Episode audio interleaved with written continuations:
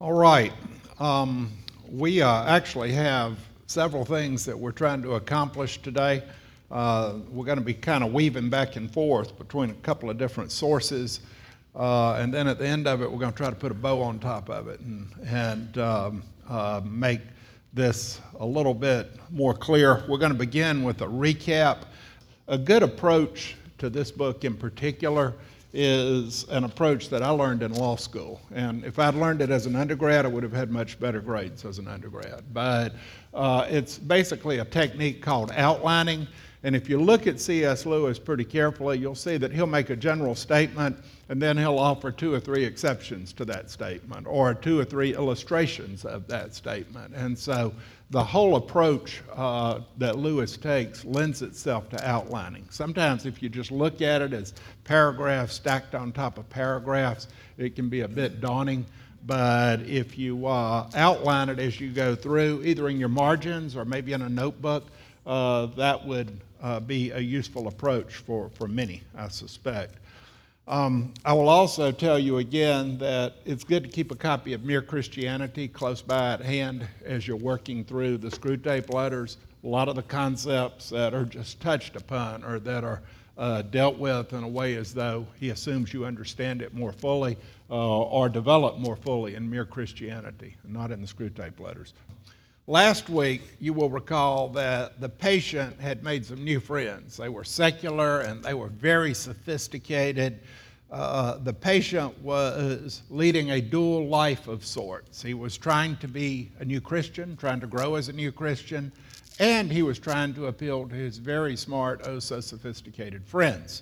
Uh, and um, uh, he had tricked himself into believing that he could kind of balance this tension. His, his approach was, I got this. I got this. I can be sophisticated on Saturday night and worshipful and reverent on Sunday morning. Uh, I have this under control. And we learned very quickly last week that it wasn't the patient who tricked himself, but it was the demons who tricked him. Uh, the trickery came from demons and their master, uh, who they refer to as their, their father, uh, Satan. We learned also again that you have this theme that works through the Screwtape letters of Satan as, as having two great aims. And one is to keep the lost lost, and the other is to cheat the believer out of the benefits and the spiritual growth and the peace and the fruits that come from growing as a Christian. So Satan really has two aims he's a liar and he's a cheat. Okay? And you saw both of those on display last week. Um, my father in law used to talk about how um, uh, when, let's just say, kids sort of grow into adolescence and then they reach a certain point in life, A, they know everything, and B, they are full of derisiveness, irony, and sarcasm. Uh, those were the three words that he used. And um, uh, those are like the patient's new friends. They're very sophisticated, they take nothing seriously they're so above it all. Uh, and so the patient is, A, trying to appeal to them, uh, but also he is trying to grow as a Christian. Uh, the tension that he finds himself in puts the patient in a place where he becomes dull, he becomes deadened, especially to all of the pleasures that are God given. And as we saw last week, this is very, very fertile ground for a demon to make his attack. Um, let's look at our uh, Ecclesiastes slides, if we can pull those up. The patient basically, last week, he found himself uh, in uh, a landscape, a bad place. Uh, and it was a place where, where the devil could really work on him and where the demons could work on him. And I had, um, I'm working through the Timothy Keller uh, daily devotions for this year. I know some of you are as well. And this week there was a passage. He sort of shifted from Proverbs into, into uh, Ecclesiastes. And there was a passage from early in Ecclesiastes that seemed to sort of uh, appeal to where and show where the patient found himself as a result of this prodding and poking of, of uh, the demons here. Uh, it's at Ecclesiastes 2 1 through 2. Uh, I said to myself, Come now, I will test you with pleasure. So enjoy yourself and behold, it too was futility. Remember, it's the normal pleasures of life that the patient no longer finds to be appealing uh, because the demons have worn him down. I said of laughter, it is madness, and of pleasure, what does it accomplish? Thus I considered all my activities which my hands had done, and the labor which I had exerted, and behold, all was vanity and striving after wind, and there was no profit under the sun. So you have both types of pleasure uh, uh, that Lewis is describing played out right here uh, in the scripture. Uh, what does it mean to be under the sun? That's where the patient finds himself. What does this mean in the context of laughter and pleasure, as the writer of Ecclesiastes uses it? Um, under the sun is what lawyers sometimes call a term of art. When you see that in Ecclesiastes or occasionally elsewhere in Scripture, uh, it means a place, a world without God, a world without the comfort of God, a wor- world without the sense of the immediacy of God. Um, and also, uh, it is a world with no awareness of eternity. It's just sort of stuck in the here and now uh, and uh, very perhaps fearful of eternity. Uh, it's a place where uh, neither pleasure nor laughter do us much good. And that is the place where the patient finds himself uh, at this point. Um, under the sun is a key phrase in Ecclesiastes. I would really like to go back and look at that a little more closely at some point because Ecclesiastes, it illustrates the trough that was described in week one. Ecclesiastes also illustrates this dull, flat, pleasureless place uh, in which the patient found himself last week. So, at any rate, I thought that was pretty good scriptural illustration of where Screwtape and Wormwood have brought their patient. Uh, and it is here where Screwtape and Wormwood sort of had this exposition uh, of how to cheat a patient out of all pleasure. Why is it important to make a patient an, an aspiring Christian? Uh, uh, why is it important to rob that patient of pleasure? Remember, the devil is the thief of joy. We talked about that last week as well. Uh, we learned last week that all pleasure originates with God. Uh, the devil uh, cannot take credit for inventing a single pleasure. All he can do is distort pleasures, taint them, uh, corrupt them in some way. And finally, last week, it sort of ended on a happy note because the patient had realized his true position, the precarious place in which he found himself, and had rededicated himself as a Christian. Uh, this rededication came about chiefly by enjoying pleasures as God intended them to be. You recall that the patient had picked up a book, had read the book, not to show off to his new friends how brilliant and dazzling and sparkling he was, but simply for the pleasure of reading a book. The patient had gone on a walk through the country to a place that he always enjoyed going. Uh, and both of these pleasures had sort of redirected the patient back toward God uh, and the things of God. Um, so that's kind of, I think, uh, in a very nutshell, uh, summarized form, uh, where we went last week uh, and how we got there. Um, I would say that there's one passage from our first week that you should bear in mind as you're thinking about this subject of pleasure and the devil and how the devil views pleasure. Um, and that is that great quote uh, where um, uh, Wormwood is saying to Screwtape, an ever increasing craving for an ever diminishing pleasure is the formula. To get the man's soul and give him nothing in return, that is really what gladdens our Father's heart. Um, so, happily, it seems that the patient has slid from the grasp of the demons uh, and is on the right track. So, where the chapters that we're looking at today open is they're saying, huh, this is a disaster. How are we going to turn this situation around? Uh, and they do it in two ways. They do it by looking and discussing pride and anxiety. And I'm going to take care of pride John's going to take care of anxiety. I'm a little anxious about this. Yeah, so. and he's, he's very anxious about it. But uh, at any rate, that's, that's how uh, they decide to attack the demon and see if they can salvage this great project of turning this man away from God and back toward hell. So um, when chapter 14 opens, the patient has rededicated himself as a new convert. He's realized his plight. And worst of all, he has become humble. What a terrible thing to have happen. Uh, I recall not long ago, speaking of humility, I was looking on Facebook, okay, which is Facebook, humility, okay, those, those two concepts really don't go very well together. But uh, I was looking at Facebook and I ran across the page of a politician who shall remain unnamed. But nobody who's in this room, by the way. But um, the politician was talking about his humility on Facebook, of all places. And um, it sort of reminded me of Shakespeare's great line about the lady doth protest too much. Uh, you know, the point made that if you have to go around talking about what a great lady you are, you know, well, maybe there's, there's a question uh, there. And it's the same way here. If you have to go around talking about how humble you are, you probably aren't. Uh, so um, I saw the irony of it on Facebook, and uh, it just kind of jumped out at me, and I made a note of it to share with you today.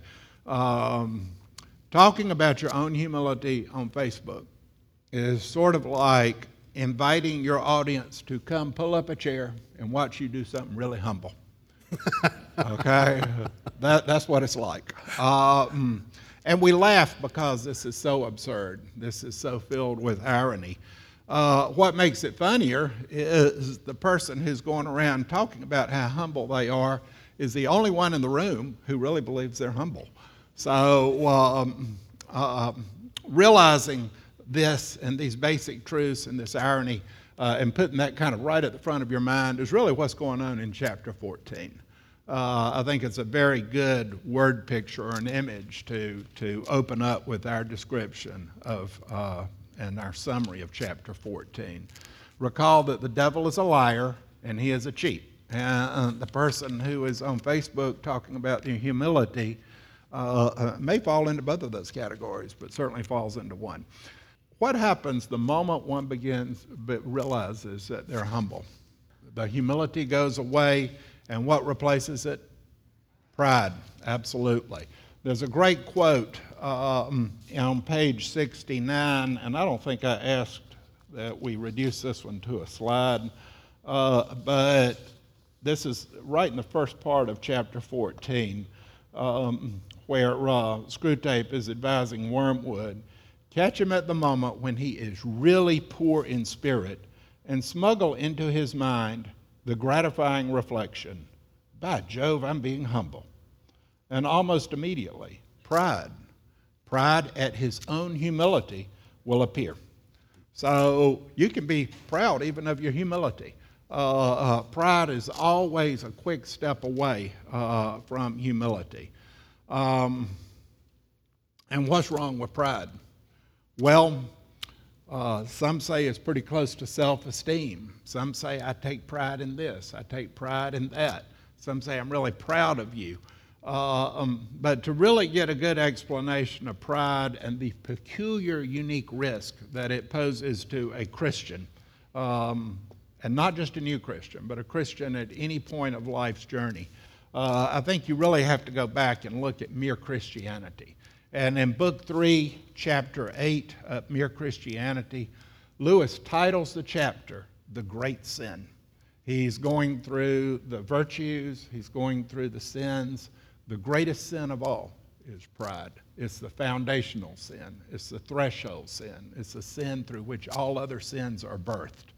Um, how would you define pride? Any takers? I didn't think there would be, but uh, just in case, I wrote out a little definition. I described it uh, as self will self will, wanting to be in charge in a way and in areas that God has reserved for Himself. Uh, so, wanting to take the place of God. Um, Lewis writes in Mere Christianity on the subject of pride that among all of the vices, he said the greatest vice, it's not what you would think it may be. He says unchastity, anger, greed, drunkenness, and all of these are mere flea bites in comparison. It was through pride that the devil became the devil. And pride leads to every other vice. It is the complete anti God state of mind. And so, pride is something you really need to know about, is something we need to guard against. And chapter 14 sort of exposes some of our most common vulnerabilities to the sin of pride. Uh, I would note also that it is subtle, uh, it's separated from its opposite corresponding virtue, humility, by about a million miles, but also by the, by the thinnest of boundaries. Uh, you can go from one to the other in a matter of seconds. And uh, the demons sort of discuss that uh, tendency of, of how to reduce the patient uh, back to a state of pridefulness, how to knock him off track. Now, humility gives way to pride in just a matter of seconds. Some would say nanoseconds. Um, the minute you become aware that you are humble, uh, pride pounces uh, very quickly. Uh, we can be proud of our own humility, but uh, there's one other type of pride that we have to guard against, and this is fleshed out in chapter 14 as well. Uh, and that is when Screwtape advises uh, Wormwood to make the patient proud of his faith. Okay, you can be proud of your humility. You can be proud of your faith. You can say, well, at least I'm not like so and so. I may have this problem, may, may have that problem, but I'm not like those folks sitting over there or over here or whatever. So it's a peculiar and a particular vulnerability of Christians. Uh, our takeaway uh, uh, is to be mindful of it, to uh, uh, try to detect it in ourselves. Um, and it is pride in this context that uh, Screwtape is encouraging Wormwood to cultivate in the patient. Much of the chapter or letter 14 is about how God intends humility to function, uh, the true operation of humility in contrast to pride, uh, and its central role in the life of a Christian. Just as pride is the great sin, humility is the great virtue. Um, and uh, it's how the demons can best cultivate pride pride in humility itself, pride in one's faithfulness, pride in one's virtue uh, that takes up so much of the chapter that we're looking at. Anybody have any comments at this point? Okay. It's, it's really a great chapter. About it's a very short chapter, but there's a lot here, and there's a lot in the next one as well. So that's kind of why we broke them out the way we did. Also, not only be mindful of it, watch for it in yourself because it's very subtle. It just catches up on you. It catches up on you about your faith, it catches up on you even about uh, the, the virtue of humility. Uh, be mindful of it, uh, but also uh, it's how you view yourself in relationship to others. Um, pride has a competitive edge to it. Uh, and that competitiveness is, is baked right into us. It's, some would say it's a survival skill, but it also is something that uh, uh, pits us against each other uh, in a very negative way. Uh, if you look, and this is why I said we would get to it, um, uh, Lewis really gives us in Mere Christianity three examples of true humility. He gives you illustrations. And this is where that word picture comes in and where that outline technique comes in. Because I kept looking at the text and I realized uh, that really he sort of made a general statement and then he gave three illustrations. And I said mere Christianity, but it's actually in Screwtape. Okay, it's letter 14, and it's uh, on my volume, it's page 71. This is sort of the antithesis of pride, to follow up on what Laura was talking about. You're mindful of it, but this is the place to where you want to get yourself, especially in relationship to others. Uh, and I'm going to change the pronouns again around so that it's clear uh, we're talking about us. Um, God wants to bring the man to a state of mind in which he could design the best cathedral in the world, know it to be the best, and rejoice in that fact without being any more or less or otherwise glad at having done it than if it had been done by someone else. So when you say, Well, I designed this, no one else could do this, that's pride. When you say, I designed this, I'm very happy about it, but I would be equally happy if John had designed it, if Laura had designed it. Uh, then you're kind of getting where you need to go in terms of combating pride. Uh, God wants uh, him in the end to be so free from any bias in his own favor that he can rejoice in his own talents as frankly and gratefully as in his neighbor's talents. So that's another illustration of humility. And then there's a third illustration. God wants each man in the long run to be able to recognize all creatures, even himself, as glorious and excellent things. There's an element of loving your neighbor as yourself and loving yourself as your neighbor uh, in combating pride and in humility. Um, and what is the end of all of this? What is the goal of all of this? It's to bring you to a point where God kills off our animal self love as soon as possible uh, and then gives us a new kind of self love. You remember last year or last week we saw how God takes away our will, our determination to promote our own interests, our pride, and replaces it with a new type of self will, which is to be one with Him and to do His will. You see the same theme here. God takes away our sin tainted self love and replaces it with a more healthy self love.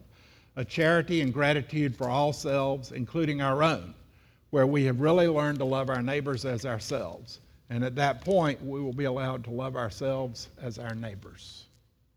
So that's the state uh, at which we need to try to get ourselves. Be mindful when pride is slipping up on us ready to attack us from behind, uh, and realize what the antithesis of pride is, what its opposite is, which is humility, and try to get us there. One trap that the devil sometimes throws our way is instead of humility, the way Lewis has just illustrated it with these three illustrations, uh, is self deprecation. Well, I'm not really that good. Well, I'm not really that great. That's not humility okay? And there's nothing that honors God about dishonoring the gifts that He has given you. Uh, I, I remember reading something by Timothy Keller that said that that is actually reverse pride. That's a great way to when describe it. It's reverse pride. Pride, that is, I'm not good enough. I'm not, you know, because pride is that person's not good enough. Reverse pride is I'm not good enough, but it still draws the attention to you. All right. Well, that's the end game. That's where we need to get. We need to be mindful of pridefulness, our tendency toward pridefulness, how close by it always is, even at things where we would normally be humble uh, or in situations where we wouldn't link up with pride. Uh, and then uh, be mindful of it and combat it by realizing where it is you need to be and try to steer your mind and your soul back in that direction as quickly as possible. That's a handful, mouthful, I understand that, but now we're going to move along to anxiety. So uh, why don't we uh, see what chapter 15 has to tell us about how the devil uses anxiety? Yeah, this is a quote you didn't use from Mere Christianity. For pride is spiritual cancer. It eats up the very possibility of love, contentment, or even common sense. This, this is a good jumping off spot for anxiety because even reading this, I feel a little anxious in reading this. The, the, the uh, Screwtape begins this letter uh, about anxiety, and so you'll see that there's going to be a lot of correlation between letter 14 that Gil had talked about and letter 15 that talks about anxiety. You, there are a lot of things that are, that are very similar, and, and um, he starts off this chapter by noting that God wants people to chiefly think about or be preoccupied with two things that is, eternity, not the future, but eternity, and the present. What's left out? The past, thank you. I heard someone whisper it with a little bit of timidness. Be prideful here. Say it. Just teasing. The past and then the future right? So the past and the future. What God wants us to do is uh, be settled in the present and eternity. And Mere Christianity actually talks about this also, where he says that Christians need to have one foot now on earth and one foot in eternity in heaven. Kind of keep our minds straight. And because of this, because this is the goal of God, Screwtape is uh, telling Wormwood that our goal, or their goal, is the exact opposite. Their goal is to get the patient's attention off of the eternity or the eternal and off of the present and to be captivated or overly preoccupied by either the past or the future. And even though the past is very powerful, it is not as powerful as when Screwtape here writing to Wormwood, it's not as powerful as the future because he says, get them into the clutches of an anxiety ridden and unknown future. Now, we can have anxiety about the past, right?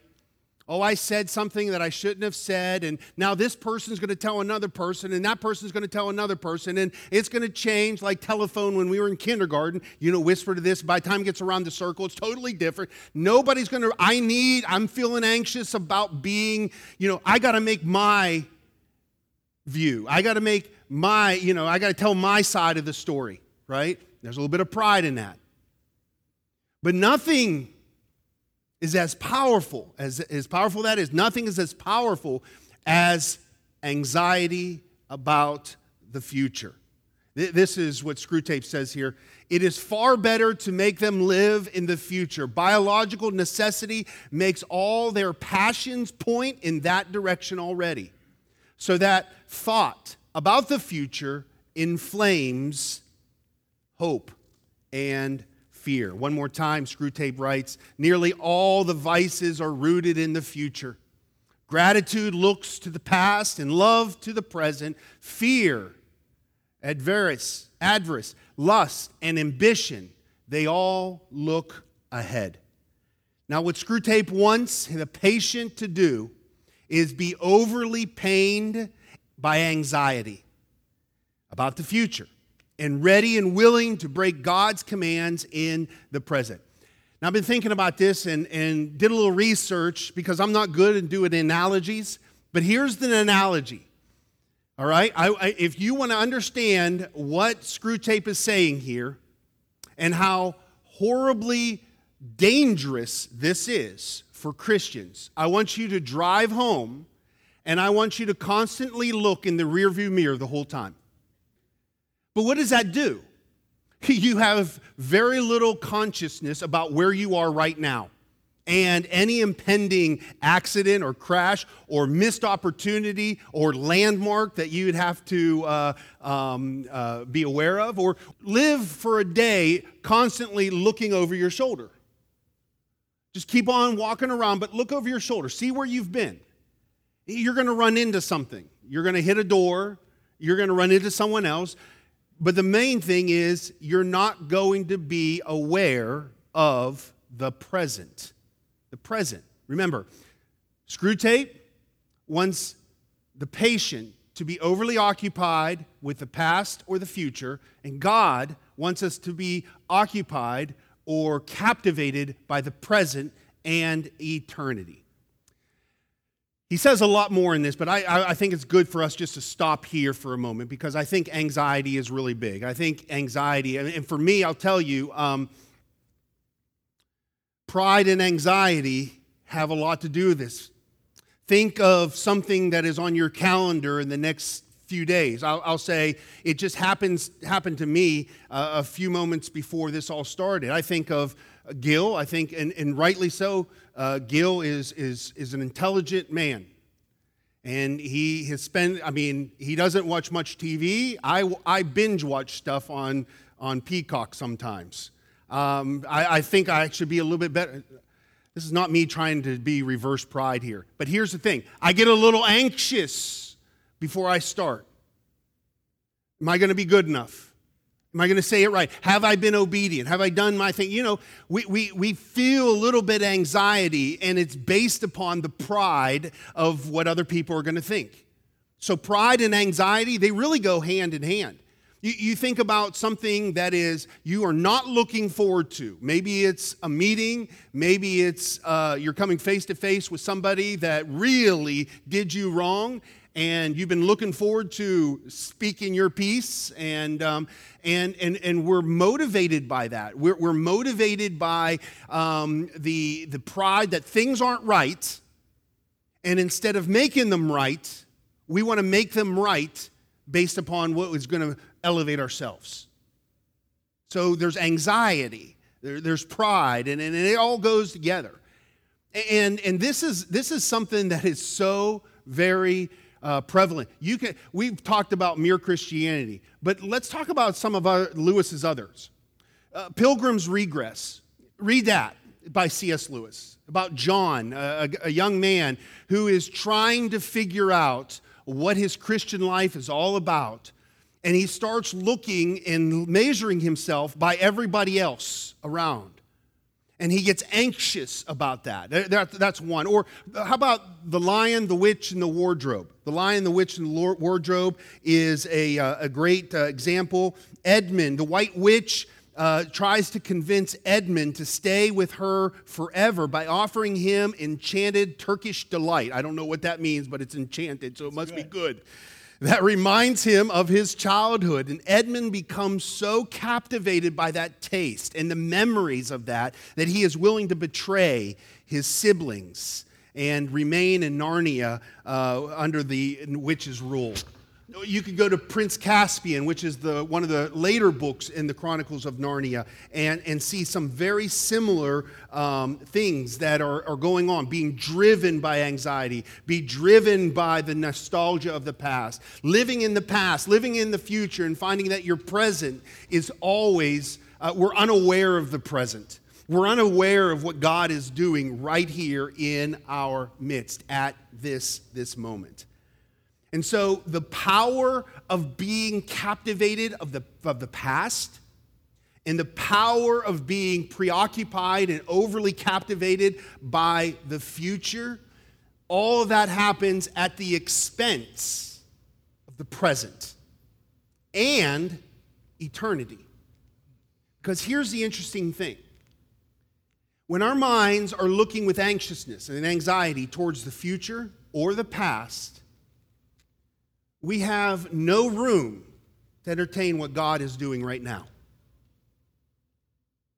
No room to entertain what God is, is doing right now.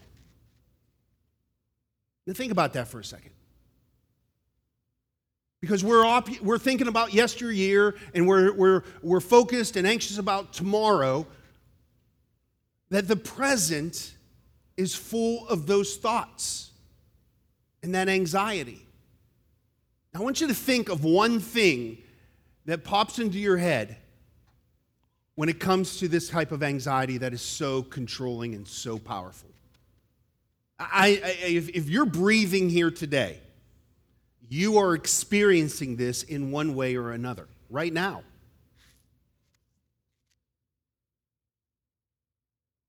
What are you missing? What accidents are just ready, waiting to happen? What landmarks are you, um, are, go, are you going past and you're not even aware of? Maybe let me re- rename landmarks and call them glimpses of God's grace, reminders of His promises that He's here. We're oblivious to those sometimes when we're overly occupied with tomorrow or yesterday. Jesus said, Don't worry about tomorrow because tomorrow will have enough worries of itself. Think, think about 30 days ago. Do you remember on February 12th what you were worried about? Anxious about? Now, laugh a little bit because that, that's true. We aren't. For the most part, it is a daily thing, in the moment thing that captivates us, that demands our attention to the extent that we are blind to what God is doing right here, right in this moment. And how powerful that is, that we miss those things that God is doing even in our midst right now. There's a, a, a, wonderful guy by the name of Charles Spurgeon. You ever heard of this guy? Yeah? Okay, I have too. All right? This is, this is what he says about this. We must not, this is in, in uh, one of his sermons that is called, um, I'll find it, Living Today, I think it's called. Living Today? Yeah, uh, it doesn't matter. Living in the present. That's his sermon. We must not always, we must not be always looking forward to what is to come, nor always forecasting and foreboding the evils. The present is enough for faith to trust and for obedience to fulfill. Now, I want you to just just just just see the word faith in there. The present is enough for faith to trust and for obedience to fulfill.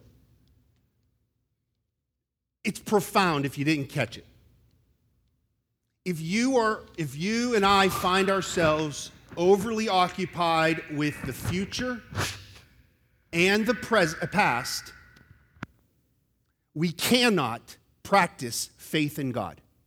Do you see that?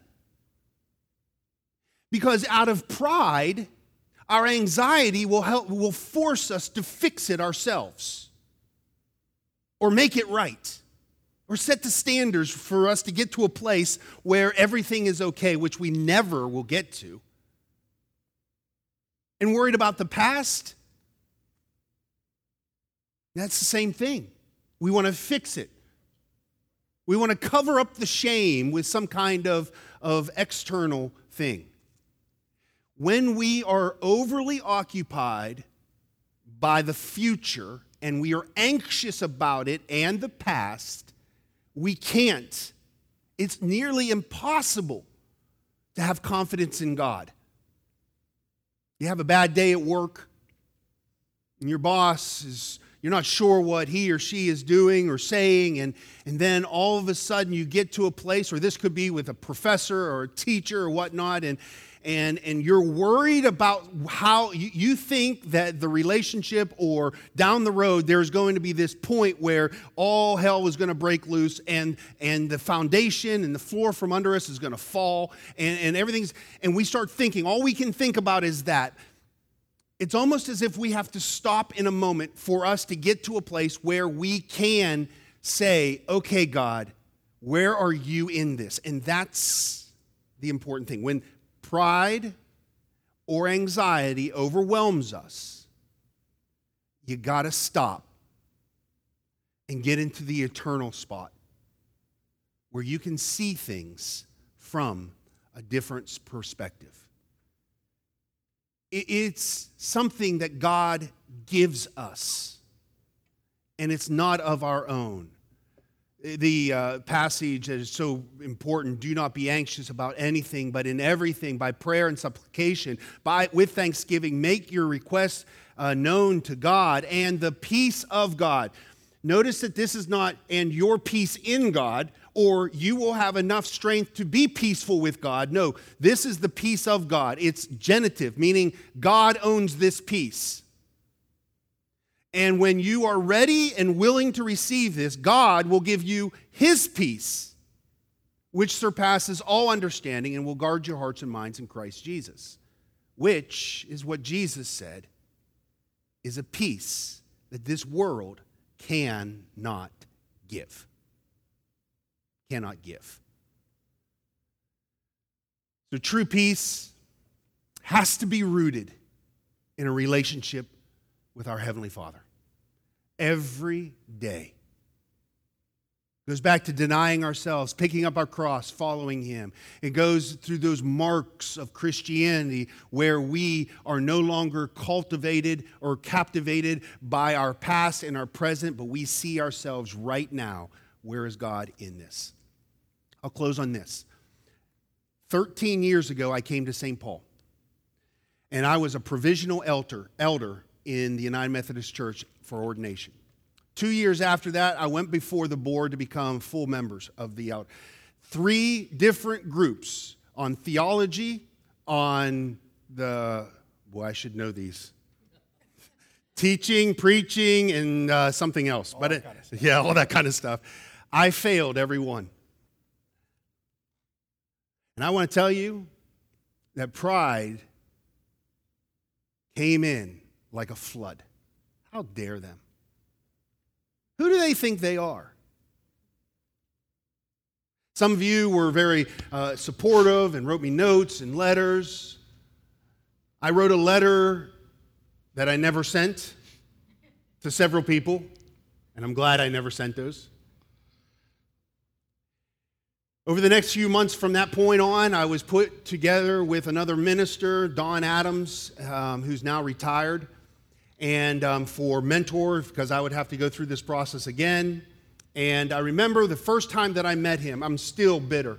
I still remember the first time that I met him, he said this Few, where is God in this?